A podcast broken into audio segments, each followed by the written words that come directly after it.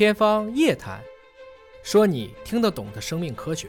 天方夜谭，说你听得懂的生命科学。各位好，我是向飞，为您请到的是华大基因的 CEO 尹烨老师。尹老师好。向飞同学好。呃，我们有一个公益基金叫华基金哈，它一直是在帮助地中海贫血的孩子们做 HLA 的配型。对它其实是在做造血干细胞移植的过程当中，一定要做一个免疫的配型。对因为如果匹配不上的话呢，可能会出现免疫排斥，有可能会导致这种移植的一种失败。嗯，可是最近呢，美国的科学家直接用脐带血当中的胚胎干细胞对给这些罕见病的孩子们移植，但是它没有配型。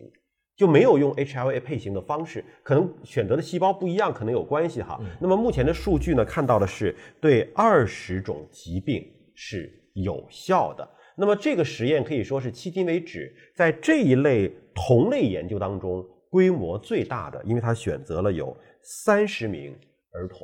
患有这种疾病，然后用同样的方式来进行治疗。为什么用脐带当中的这种胚胎干细胞移植就不需要配型了呢？这是一个挺有意思的文章啊，发表在了这个 Blood at Once 上。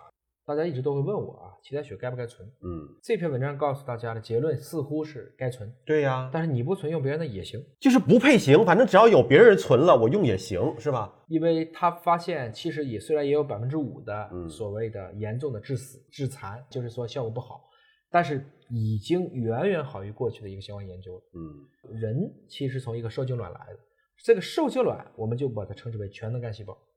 受精卵可以分化成我们身体内任何一个部位，直到胎儿分娩的时候，我们体内依然保持一部分的全能干细胞，这部分全能干细胞就称之为胚胎干细胞，它应该是在脐带血里当中。嗯你说的造血干细胞已经往后退了一步了，嗯，它从全能干细胞退成了多能干细胞、专能干细胞，逐渐变成了一个不能再分化的周末细胞，是这么一个过程。也就是说，脐带血当中不仅仅有造血干细胞，还有胚胎干细胞，主要是胚胎干细胞，主要是胚胎就利用了胚胎干细胞的这种全能性。嗯那么胚胎干细胞某种程度上讲，就像受精卵一样，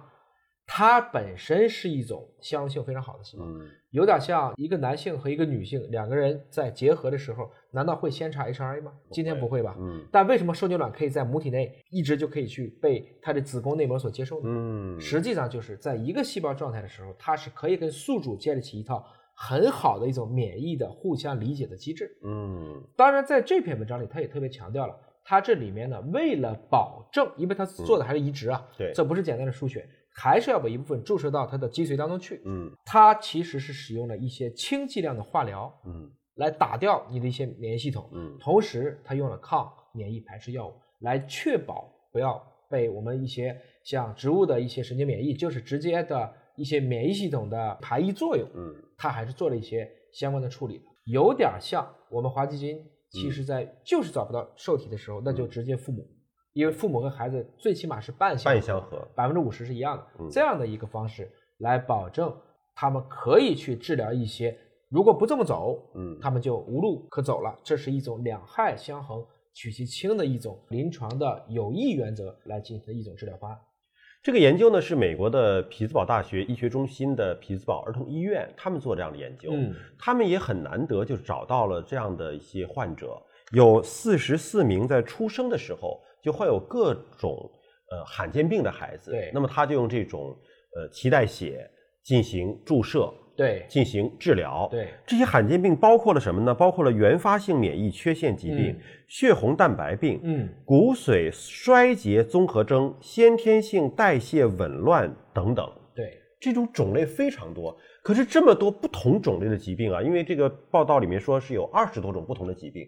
怎么用同一种方法，用同一种细胞，而且都还是别人的，不是自己的，对，就把这二十多种不同的疾病就能给治疗了呢？前面那些虽然复杂，但嗯本身都还是从它的骨髓来源，嗯其实是从我们的一些祖的一些，我们说造血干细胞，嗯祖先的祖啊。嗯你比如说，他这里提到了，它可以有地中海贫血，嗯有镰刀性贫血，嗯有一些再生性贫血障碍，有一些造血机制不全，嗯这一部分其实比较好理解的，它走的是一个通路。但是后来他也能够去治疗一些，你比如说有一些这种脑白质异常的，嗯那这种脑白质异常就是说相当于神经系统它的这种分化是有问题的。绝大部分这样的孩子其实都会可能长到一定的年纪，应该表现出来性状，他没有。嗯但是用了这个以后呢，居然他们的一些这些体内一些紊乱的酶都趋于正常了。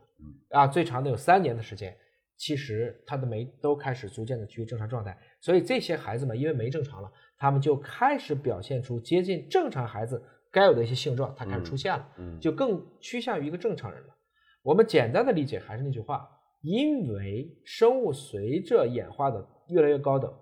那么我们的周末细胞的分工越来越详尽，就使得我们丧失了很多的再生能力。而如果想恢复这些再生能力，就必须向我们的最开始谁来造我们的那个，嗯，那一个万金油去求助，那个万金油就叫做全能干细胞。但您说的这个，我突然想到一个问题哈，就是我们在脐带血当中找到的这些胚胎干细胞，它是具有全能分化的，也就是意味着它有可能分化成这个，有可能分化成那个。那么针对这种造血系统的疾病，它可能就分化成了造血干细胞。对，那是什么诱导它分化成了造血干细胞，而不是其他呢？对，万一你把这个细胞注射到了这个骨髓里边。结果它分化出了别的，哎，那不就是反倒坏了事儿了吗？我们这里说的这些疾病，绝大部分是属于它的基因上有问题的。嗯，现在选的这部分疾病是属于从娘胎里带出来的，我们叫先天性非癌症的遗传性疾病。嗯，这部分本身基因组有问题。嗯，所以其实它的外环境也许没问题，它只是内因有问题。也就是说，这个鸡蛋本身孵不出小鸡，即使它也放到了一个很好的环境下，我现在给它一个基因正常的，又可以变成你任意细胞的这样的一种细胞进去，它就可以根据我外环境的要求，哦，其实是一个细胞外环境，这个是正常的，内外作用共同导致的结果。原来它的内因有问题，外因没问题，我现在给了一些内因 OK，同时我又解决了它的免疫排斥。但是你说的很对，我们可能永远也搞不清楚，嗯，人类的这个系统为什么能这么精巧的调节它？嗯，就像山中神迷当时拿诺贝尔奖的时候，其实就是把四种细胞已经混到一起了，嗯，就发现，哎，原来这个诱导多功能干细胞就可以产生细胞本身的这种重编程，细胞本身的这种恢复全能性或者多能性的外环境到底是什么？到今天来看，我们还不能够尽得而知，甚至。最后也可只能是一个黑箱，这里边可能会给很多写悬疑小说或者是这种侦破小说的剧作家们、影视家们提供一些新的创作的思路和线索啊。就如果是接受了造血干细胞移植的这部分人，包括胚胎干细胞，包括造血干细胞，对，可能换过骨髓的这部分人，他在验血的过程当中，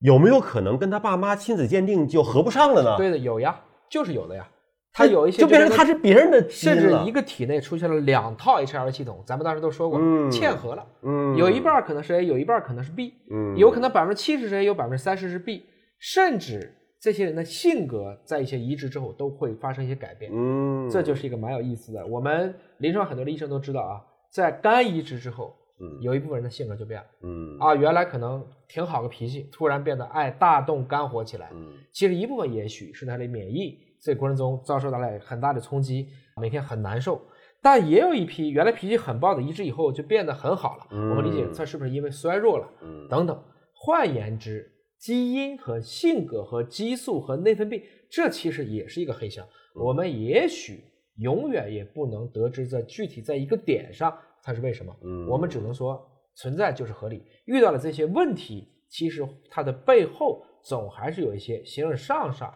能够四耳相通的这样的一些机制，那这个方法它可以治疗这么多种疾病啊，是不是就可以说百利无一害了？哎，这个问题问的非常到位啊，这是无药可救、无医可救的时候才用的方法，死马当活马医的时候。对我们过去明明可以用造血干细胞移植的疾病，成功率也很高，那就用原来的方法。嗯，这些疾病原来没有方法可做，也找不到合适的供体，那恰好有这样的机缘，我们就可以去做一下，可不能把它当当成一个好像哎，这不是什么都能做吗？其实不是的，换言之，它是风险和收益选择的一个平衡点。也就是说，一个新的方法的出来，它的风险点在哪里？它需要时间的验证和评估。所以目前它针对的疾病还都是一些无药可救的疾病。我们希望科学家的努力呢，是可以攻克越来越多的不治之症，也希望呢这些科学的新发现能够给一些文艺工作者带来更多的创作素材。感谢关注今天节目，下期节目时间我们再会。